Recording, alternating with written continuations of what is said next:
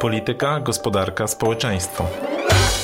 Szukamy różnych punktów widzenia i odrzucamy proste tezy. Rozmawiamy z ciekawymi gośćmi. Analizujemy sprawę z jednej, ale też z drugiej strony.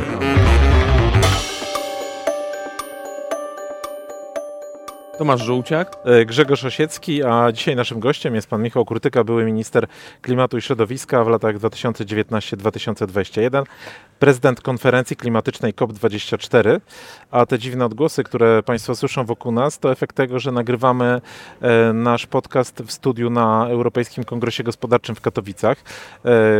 Dzień dobry, panie ministrze. Kłaniam się, dzień dobry. Panie ministrze, jeszcze do tych afiliacji, które wymienił Grzegorz, należy od teraz dodać jeszcze jedną, że jest pan autorem książki, której premiera właśnie miała miejsce, czy ma miejsce, pod tytułem Jump Starting Ecological Civilization. W tej książce pan zastanawia się nad ewolucją sektora energetycznego, tak mówiąc ogólnie, i też nawiązując do, do tej terminologii, którą pan proponuje. Czy możemy powiedzieć sobie na tu i teraz, że po cywilizacji węglowej nastanie cywilizacja ekologiczna? A jeżeli tak, to w którym, na, w którym miejscu, na którym etapie tej zmiany jesteśmy? Bardzo dziękuję.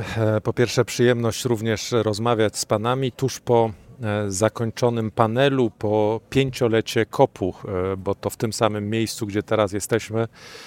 Pięć lat temu miała miejsce konferencja pod polskim przewodnictwem, czyli C O P dwadzieścia cztery. I właśnie ta książka nawiązuje do moich doświadczeń, jeżeli chodzi o prowadzenie szczytu klimatycznego, ale również jeżeli chodzi o to, jakie zmiany zaszły od tego czasu na świecie. I w tym sensie jest jakąś rolą, jakąś próbą spojrzenia na przyszłość naszej cywilizacji, no bo ja miałem tą, ten zaszczyt i honor, że sto dziewięćdziesiąt sześć stron, czyli wszystkie państwa świata zebrały się tutaj i ja miałem um, za zadanie doprowadzić do ich jednomyślnego głosu w zakresie wspólnych reguł polityki klimatycznej. To się udało, natomiast to im dalej w las, tym bardziej z mojej perspektywy było to ćwiczenie, które było, które wymagało uzupełnienia od strony spojrzenia zwykłych ludzi, takiego zbalansowania tej perspektywy z góry na dół oddolnym spojrzeniem. To jest coś, co bardzo mocno wybrzmiało w Katowicach przez sprawiedliwą transformację i tak dalej. Możemy do tego wrócić, ale z taką hipotezą pisałem tą książkę, że jest jakaś, jakiś rodzaj ewolucji, która jest bardzo mocno pchana technologiami, które mamy do naszej dyspozycji. Tak? Była cywilizacja rolnicza. Właściwie myślę, że można by bardziej mówić zamiast węglowej, to cywilizacji przemysłowej, która była wynikiem rewolucji przemysłowej, która przyniosła nam nieprawdopodobny skok, jeżeli chodzi o rozwój Homo sapiens. Myślę, że czasem pomijamy to, że w dwudziestym wieku wydłużyliśmy dwukrotnie długość życia, trzykrotnie zwiększyła się populacja świata. Dzisiaj przeciętny człowiek dysponuje znacznie większymi zasobami niż pięćset lat temu najbogatszy król, przeliczając to na jednostki energii. To wszystko jest dziedzictwo rewolucji przemysłowej, tej cywilizacji, której energia stała się główną dźwignią postępu. A teraz mamy takie pytanie, które przed nami stawia nasza rzeczywistość, czy Czy jesteśmy w stanie opanować te narzędzia, czy to narzędzie, jakim jest wytwarzanie energii, na inny sposób, w taki sposób, żeby ograniczyć jego skutki uboczne dla środowiska czy dla um, społeczności. No to, no to zadajmy to pytanie. Jesteśmy w stanie?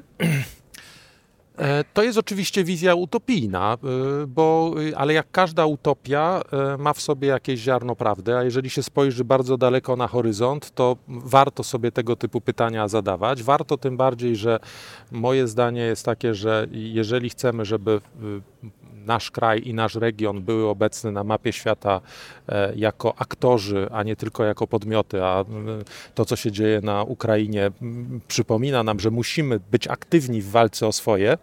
W związku z tym też powinniśmy być tymi, którzy są w stanie aktywnie wnosić do światowej debaty, również klimatycznej, ekologicznej, środowiskowej, społecznej, dyskusji o globalizacji, dyskusji o fragmentaryzacji świata, żebyśmy byli w stanie wnosić swoje pomysły, swoje spojrzenie, bo dzięki temu będziemy się liczyć.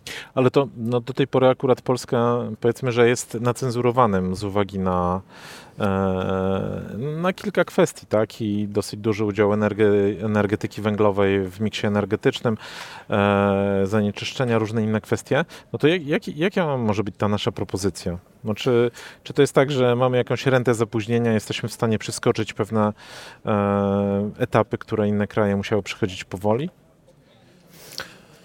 Ja jestem trochę przeciwnikiem samobiczowania się, bo my mamy taką tendencję spoglądania na rzeczywistość przez pryzmat tego, co u nas nie działa, a nie przez pryzmat przyszłości.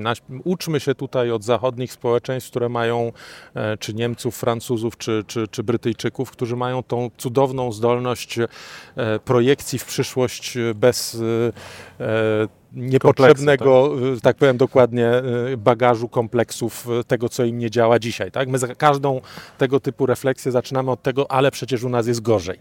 No więc ja miałem dzisiaj okazję prowadzić panel, którego częścią był Filip Cornell, reprezentujący die, grupę The Economist, w tym wypadku Economist Intelligence Unit, osobę odpowiedzialną za energię i klimat, który nie mógł wyjść z, z podziwu dla tego, co się udało w ciągu ostatnich lat w Polsce zrobić.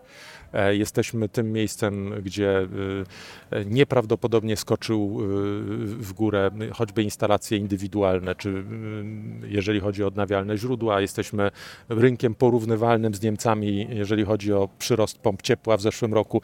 Czyli my możemy grać w lidze mhm. światowej, tylko musimy sami przekonać się do tego, że mamy do tego prawo, że nie musimy cały czas patrzeć na to, co nam nie działa. Jak się popatrzy na Niemcy, najbliższego naszego sąsiada, od lat nie słyszało się o tym, że jest to największy w Europie producent energii z węgla brunatnego. Tak, tak. A, my by, a myśmy byli nacenzurowanym. Dlaczego sobie na to pozwalamy? Bo nie potrafimy właśnie pokazać siebie przez pryzmat pozytywnej projekcji na przyszłość, a nie tylko odniesienia do tego, co nam nie, nie działa albo co myślimy, że nam nie działa z przeszłości.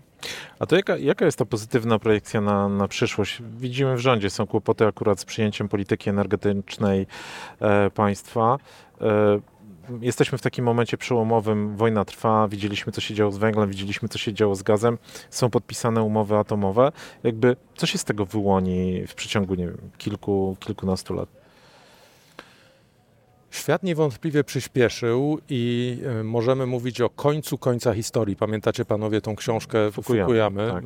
z, z początku lat dziewięćdziesiątych o zwycięstwie liberalnej demokracji, o Pax Americana, który już teraz definitywnie zapanuje nad całym światem.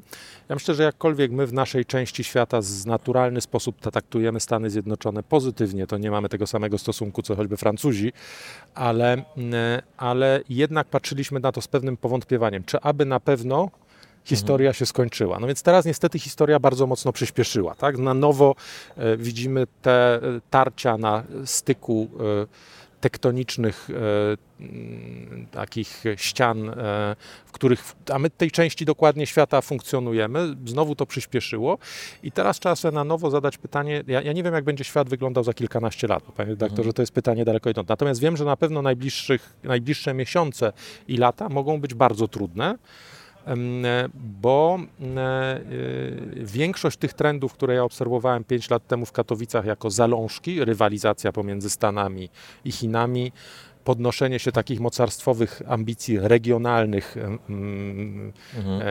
sił, na nowo przemyśliwanie na temat tego, co to jest autonomia strategiczna, nacjonalizm gospodarczy i tak dalej. To wszystko zostało w ewidentny sposób przyspieszone kowidem i, i, i wojną na Ukrainie, ale widać, że świat się będzie fragmentaryzował. I w tym świecie jakie są nasze atuty? Mamy bardzo inteligentnych, bardzo innowacyjnych ludzi, bardzo przedsiębiorczych przedsiębiorców i liderów.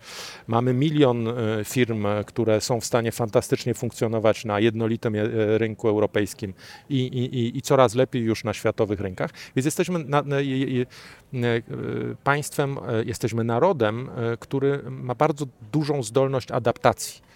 Tylko ta, ta adaptacyjność, ona chwilami szła w poprzek e, i historycznie w, wykuła się wbrew państwu, a nie dzięki państwu. Mhm. Tak? I e, ja bym uważał, że w tym świecie, w którym te państwa będą murszały i które będą albo będą jedne rosły, drugie malały. Będziemy mieć świat, który będzie coraz bardziej się właśnie dzielił p- p- p- e, i fragmentaryzował, że w tym świecie na nowo trzeba się odnieść do tej sprężyny, która jest naszą najsilniejszą sprężyną, czyli oddolna innowacja, kreatywność.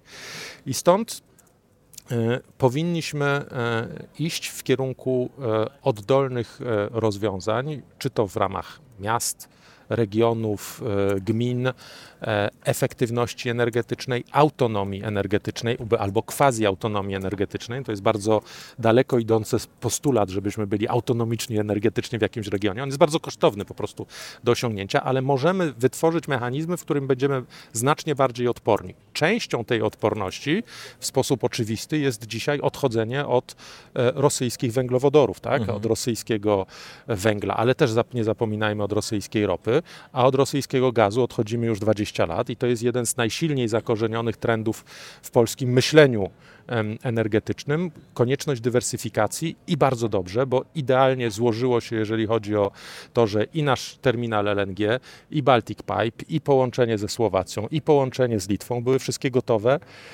No, no, just on time, powiedzmy. To jest jedna z niewielu rzeczy, które łączą różne ekipy rządzące, że to no jednak tak. Jest pewien ciąg decyzji, które zapadały na przestrzeni właśnie ostatnich piętnastu do dwudziestu lat i kolejna ekipa, która przejmowała stery, no, nie, nego, nie negowała tego dotychczasowego to, to, dorobku. To, to, to, oczywiście, oczywiście to jest prawda, ale troszeczkę prawda pisana post factum. To jest historia, którą łatwo się teraz opowiada, a ja pamiętam trzykrotne podejścia do Baltic Pipe'u. No tak, począwszy od A W S-u, tak? Po, proszę sobie przypomnieć, pierwsze, które było zmiecione porozumienie z Norwegami pod hasłem, ale przecież rosyjski gaz jest tańszy.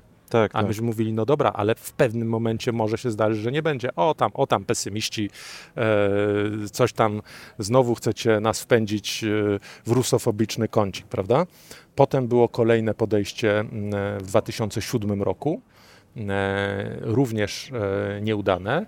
Na szczęście udało się prze, przeprowadzić przez, przez tą zmianę polityczną terminal L N G e, w, w Świnoujściu, e, ale e, proszę zauważyć, z jakim trudem nam to e, chwilami szło. Więc jak mówię, pi, łatwo się pisze historię post factum, a trudno się ją robi. Ale teraz znalezienie takich rzeczy, które będą jednoczyły ponad podziałami w sensie interesu narodowego, czyli na przykład oddolne eksperymentowanie, znalezienie w Polsce przestrzeni do tego, żeby tą kreatywną adaptacyjność, elastyczność Polaków nakierować na znalezienie nowych rozwiązań energetycznych, to jest coś, co moim zdaniem możemy przeeksperymentować i co może łączyć. A to, to nie są już pewne problemy tej takiej adaptatywności, naszej rzutkości, no bo ostatnio byliśmy świadkami tego, że trzeba było no, odciąć część instalacji fotowoltaicznej, bo po prostu wyprodukowała za dużo energii.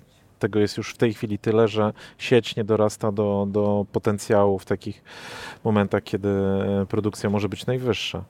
Rozumiem, że tu mamy wyzwania, które dotyczą nie tylko tego, jak my się zorientujemy energetycznie, ale też tego, na ile będziemy w stanie wyprodukować infrastrukturę. Bezwzględnie tak i to będzie tylko i wyłącznie narastało. To oznacza, że i to, to jest coś, co mówiłem wielokrotnie, że niezbędnym uzupełnieniem odnawialnych źródeł energii, tych przerywanych źródeł energii, czyli fotowoltaiki i wiatru, jest narodowy program magazynów energii. Bo co z tego, że jesteśmy w stanie wyprodukować bardzo dużo, a w tym wypadku za dużo energii wtedy, kiedy świeci słońce i, i wieje wiatr, a do, dobudowując jeszcze więcej tych mocy, mhm. będziemy skonfrontowani z tym problemem coraz częściej, kiedy nie jesteśmy w stanie przetransportować w czasie w tym wypadku tej energii na moment, kiedy nie wieje i nie świeci. Do tego są potrzebne różne formy magazynowania energii.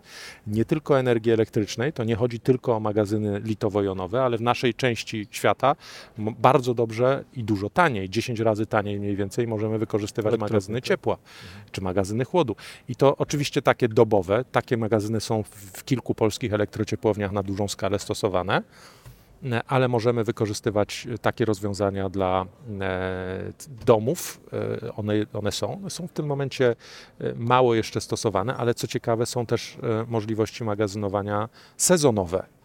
To się wydaje mało prawdopodobne, ale jak sobie przypomnimy, że w Cesarstwie Rzymskim cesarz w środku lata mógł tak. e, mieć puchar z lodem, to ten lód się brał z Alp i następnie był w ten sposób przechowywany w piwnicach cesarskich, że on był w stanie wytrzymać do lata. Tak? Czyli wracamy trochę do takich fundamentów, jeżeli chodzi o fizykę w zakresie energii, ale powinniśmy właśnie tego typu mechanizmy wykorzystać. I teraz tak, nie damy rady ich zrobić na poziomie odgórnym, bo skala dużego systemu jest za duża, żeby to się wszystko zgrało, ale na małym poziomie, na niskim poziomie sieci, na poziomie domu. To jest ta samowystarczalność, o których, której rozwijamy ją systematycznie przez programy takie jak Mój Prąd, tak? Idąc coraz bardziej w kierunku autokonsumpcji, czyli już nie tylko produkuje własną energię z panelu fotowoltaicznego, ale wykorzystuje ją w postaci pompy ciepła. A mając pompę ciepła, mam własny magazyn do wo- ciepłej wody, tak? Czyli wtedy, kiedy mam energię, jestem w stanie naładować ten mhm. ciepłą wodą magazyn, wykorzystywać w nocy wtedy, kiedy jest zapotrzebowanie na ciepło. Ładowarka do pojazdu elektrycznego, wykorzystanie automatyki i sterowania, też był tym dofinansowany program, program Mój Prąd też dofinansuje taką automatykę, po to wszystko, żeby właśnie zamknąć jak najwięcej produkcji energii na poziomie jak najniższym. I to możemy multiplikować na poziomie już nie tylko małego jednego domu, ale na poziomie sąsiedztwa, na poziomie A kilku i... domów, dzielnicy, e- ewentualnie nawet klastra czy spółdzielni. A na ile, te, te, po pierwsze, na ile te systemy są w tej chwili wydajne i w skali mikro i w skali makro, no bo bo to jakby, jeżeli chodzi o energię i z farm wiatrowych i właśnie z fotowoltaiki, to pewnie będzie problem makro. A z drugiej strony, na ile my jesteśmy prawnie do tego gotowi, bo na przykład dzisiaj nie można sobie wybudować domu, w którym zainstaluje, zainstaluje pan panele fotowoltaiczne i będzie pan się zasilał tylko tymi panelami, tak? No, trzeba się podłączyć do sieci i sprzedawać prąd do sieci. Znaczy, ktoś to musi odbierać. Nie można sobie zrobić samowystarczalnego domu poza siecią energetyczną. Te, znaczy, technicznie rzecz biorąc re- można, ale będzie to, ba, ba, będzie to bezsensownie y, skomplikowane i kosztowne. Dlaczego? Przy, niestety trzeba za każdym razem pamiętać o arytmetyce. Panel fotowoltaiczny w naszych warunkach funkcjonuje o to tysiąc do tysiąca stu godzin. Jest osiem tysięcy siedemset sześćdziesiąt godzin w roku. E, w związku z tym, żeby mieć wystarczającą ilość paneli, e, żeby nawet arytmetycznie pokryć zapotrzebowanie tych wszystkich godzin, to jest jedno. A teraz proszę sobie wyobrazić, że czasem nie świeci tyle, co miało świecić, tak. nie jest się w stanie. Więc to, rozwią- to, to, jest, to, to jest dosyć skomplikowane, ale jest jakiś poziom optimum, które możemy łapać, na przykład na poziomie klastrów energetycznych, w których mówimy, obniżamy na poziomie takiego klastru, bo mamy kilku różnych konsumentów. Powiedzmy, że mamy domy jednorodzinne, ale mamy też jakąś fabrykę, która produkuje, mamy jakąś biogazownię, mamy małą hydroelektrownię. To jest system, który już może być optymalizowany zupełnie na innych zasadach niż pojedynczy konsument. Więc tego typu eksperymenty powinniśmy uruchomić. Dlaczego? Dlatego, że jeżeli nie chcemy być skonfrontowani po raz kolejny z szantażem gazowym, ropnym czy, czy, czy węglowym, idźmy w kierunku najlepszego zainwestowania tego, co Polacy posiadają, czyli taką zdolność kreatywnej adaptacji. Bardzo często w kontekście transformacji energetycznej pojawia się przymiotnik sprawiedliwa, że to ma być sprawiedliwa transformacja, uwzględniająca też pewne opóźnienia cywilizacyjne, można chyba tak to ująć, w tym kontekście takich krajów jak Polska. No, tylko właśnie pytanie o tę sprawiedliwość, czy nas... Bo ambicje ambicjami, ale czy nas stać na to, żeby, żeby te ambicje wypełnić? Bo y, chociażby dyskusja dotycząca pakietu Fit for pięćdziesiąt pięć pokazuje, że tam jest bardzo dużo emocji, y, no i jest, ta, jest takie poczucie no, takiego energetycznego resentymentu, bym powiedział. Y, I pytanie, czy to jest trochę, to nie jest trochę tak, że ta, y, te koszty związane ze zwalczaniem negatywnych zmian klimatu, one zaczynają być coraz bardziej odczuwalne nie na poziomie państw czy rządów, tylko na poziomie no, zwykłego Kowalskiego. Myślę, że to jest sedno tego polskiego podejścia, które już wybrzmiało bardzo mocno w trakcie COP dwudziestego czwartego. Myśmy otwarli COP Śląską Deklaracją Sprawiedliwej i Solidarnej Transformacji, w której powiedzieliśmy, jeżeli chcemy, żeby zmiana narzędzi wytwarzania energii, tak, na takie, które uznajemy wszyscy za lepsze, była trwała, to ona musi być zrobiona w zgodzie z ludźmi, a nie przeciwko nim. I to jest banał, ale jak się go przełoży na język polityki, to się powie, dobrze, to w takim razie musimy wydłużyć horyzont planowania. To nie jest tak, że z zakazami możemy pewne rzeczy załatwić. Tak? Była dyskusja przez wiele lat na temat tego, a odejdźcie od węgla, odejdźcie od węgla, odejdźcie od węgla. Cały problem naszego systemu energetycznego to jest wybu- zdolność wybudowania nowego systemu. A w wypadku na przykład dużych naprawdę instalacji produkcji energii, jak wiatr na morzu, czy energetyka jądrowa, to są po prostu yy, kilka kilkanaście lat, zanim jesteśmy w stanie wybudować nowe instalacje.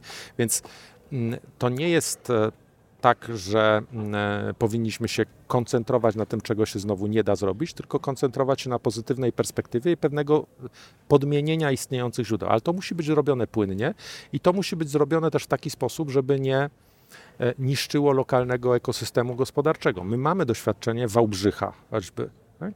Na początku, połowie lat dziewięćdziesiątych bardzo silna restrukturyzacja, pozamykanie całego tam właściwie segmentu kopalnianego.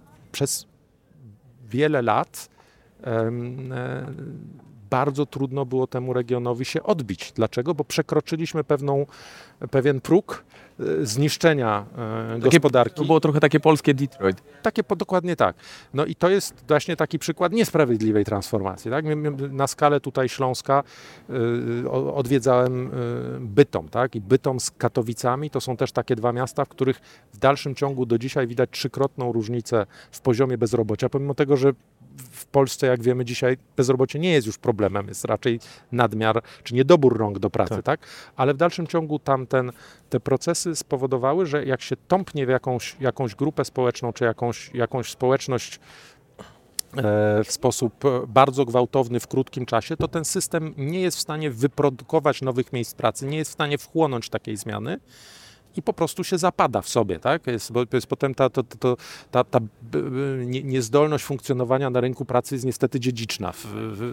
I, i, i potem mamy taki fenomen przenoszenia z, z, z pokolenia na pokolenie, funkcjonowania w ogóle w innym świecie, tak? Trochę nie, nie codziennie w, po, pójścia do pracy na ósmą, czy na szóstą, czy na siódmą, czy dziewiątą, wszystko jedno, ale, ale, ale w innym świecie. I teraz to, to było nasze doświadczenie, ono bardzo ładnie wybrzmiało w, w Śląsku, i, ale druga rzecz to są pieniądze, tak? Jeżeli, za każdym razem pod, podkreślali, że transformacja od systemów choćby opartych o yy, kopalne źródła, jak węgiel, gaz, to jest transformacja, w której na, pójście na przykład na, na odnawialne źródła energii albo na energetykę jądrową, to jest też transformacja, która jest znacznie bardziej kapitałochłonna, jeżeli chodzi o początkową inwestycję, która musi być wykonana. Czyli jak sobie stawiamy elektrownię węglową, to jest jakiś koszt postawienia instalacji, ale potem co roku musimy dokładać paliwo, ludzi, którzy to... Czyli te, ten koszt całości e, energii, wyprodukowania tej energii jest rozłożony w czasie na kilka, kilkanaście lat. Postawienie wiatraku na morzu, wiatraka na morzu, to jest koszt w danym momencie. Potem jest minimalny. Ten koszt remontów, utrzymania, on już jest bardzo nieduży. Podobnie z energetyką jądrową. Tak naprawdę koszt elektrowni jądrowej ponosi się praktycznie w momencie jej zbudowania, ale kiedy ta instalacja jest już zbudowana, ona przez najbliższe sześćdziesiąt lat funkcjonuje. Nie ma dzisiaj tańszej energii w Europie niż zamortyzowana elektrownia jądrowa i pewniejszej energii dodajmy do tego. Więc w tym sensie sprawiedliwa transformacja to jest taka transformacja, e, która jest pewną... pewnym hasłem, pewnym, pewną koncepcją, pewnym wołaniem tego regionu, który jest uboższy w kapitał, o to, żeby rozłożyć to w czasie i żeby asymetrycznie alokować kapitał w tej części świata. Tylko trochę kontynuując to pytanie Tomka, to znaczy jak ta sprawiedliwość ma wyglądać, jeżeli no z jednej strony mamy system E T S, który no, wygenerował bardzo wysokie stawki w tej chwili, takie, których Komisja Europejska jej się nie śniło, bo to są chyba dwukrotnie wyższe niż te przewidywane na rok dwa tysiące czterdziesty, jeszcze w dwa tysiące osiemnastym roku. Tam była taka projekcja Komisji, która chyba przewidywała, że za tonę będziemy płacili czterdzieści euro. Dzisiaj mamy no, ponad dwa razy więcej, znaczy ponad sto procent więcej, więc mamy, więc z jednej strony jako konsumenci no, płacimy wys- wysokie ceny za energię. Z drugiej strony no, musimy jeszcze wygospodarować środki, te, o których Pan mówił, na, na to, żeby zbudować ten system docelowy czy zapasowy, tak? Atom, może wodór. Jak to pogodzić, żeby te ograniczenia konsumpcji były jak najmniejsze, zwłaszcza takiej konsumpcji no, Polaków, którzy, tych, którzy nie mają wyższych dochodów, nie wylatują za granicę, żeby to się nie odbiło na nich, tak? Coś, żeby, żebyśmy nie mieli ruchu żółtych kamizelek nie nad Sekwaną, tylko nad Wisłą, tak? Czy nad Rawą. To jest cały czas ta perspektywa, którą myśmy w podnosili i podnosimy słusznie w Unii Europejskiej. System E T S, który zawiera w sobie nierównowagi, które są niesprawiedliwe, bo jaki sens ma asymetria, jeżeli chodzi o dochody z tego systemu, na przykład dla, dla Francji, tak? Dla Francji, tak? Albo, albo dla Szwecji w porównaniu z Europą Środkową. Nie ma takiego sensu i to powinno być przez polską dyplomację podnoszone na każdym kroku i w miarę możliwości wyrównywane. Ale to dopytam, bo rozumiem, że teraz to jest trochę już po herbacie, bo został wygenerowany system, który no, może jest drogi, ale on jest piekielnie skuteczny, bo on faktycznie przez te ceny wymusza i przyspiesza transformację, tak? Więc e, rozumiem, że pewnie logiczniejszym rozwiązaniem byłoby wprowadzenie ścieżki opłat stałych zamiast systemu rynkowego, gdzie po prostu opłata byłaby z góry ustalona na lata, a w tej chwili my jesteśmy... Nawet Komisja Europejska jest zakładnikiem w tej chwili tego, że jej trudno jest psychologicznie uruchomić rezerwę, żeby z, z, zbić cenę E T S-u, no bo natychmiast zostanie oskarżona, że ście, schodzi ze ścieżki e, zmian klimatu. Rzeczywiście tak. Dla nas by było prościej, e, również z punktu widzenia przewidywalności dla inwestorów, wiedzieć dokładnie, jak będzie wyglądała ścieżka e, zmian cen. Natomiast ta zmienność ceny ona powodowała, że każdy biznesplan na końcu rozbijał się przez takie pytanie, no ale czy to naprawdę tak będzie, jak będzie wyglądała ta cena. Natomiast w tym sensie powinniśmy tak, oczywiście możemy bardzo dużo spoglądać w przeszłość, ale proszę zobaczyć, że najważniejszym w tym momencie impulsem dla, dla ewolucji naszego systemu energetycznego jest wojna na Ukrainie i odchodzenie od węglowodorów jak gaz, węgiel, ropa nie budzi już niczyich wątpliwości w Polsce, nie ze względu na system E T S, tylko ze względu na taką strategiczną potrzebę zapewnienia bezpieczeństwa energetycznego państwa, nie dania się szantażowania z kolejnymi ruchami tego czy innego autokraty, tak? I to jest coś, co powoduje, że eksplodowały w zeszłym roku pompy ciepła. To jest coś, co powoduje, że Polacy myśląc o, o nowych inwestycjach w naturalny sposób idą w kierunku tych rozwiązań niezależnych od węglowodorów, tak? Czy dotychczas tak było? Tak uczciwie powiedzmy sobie, czy, czy, czy, czy jak pan spoglądał na, swoją, na swój rachunek energii elektrycznej, to pan sobie mówił, ola Boga, musimy zmienić mój system energetyczny, bo mam za duży rachunek? Raczej było zostać przy kopciuchu. No, to są oczywiście różnego typu pytania, które w takiej sytuacji sobie zadajemy, ale myśmy też odizolowali i słusznie przez tą zimę siebie od tego impulsu, skokow, skokowego impulsu podnoszenia cen energii.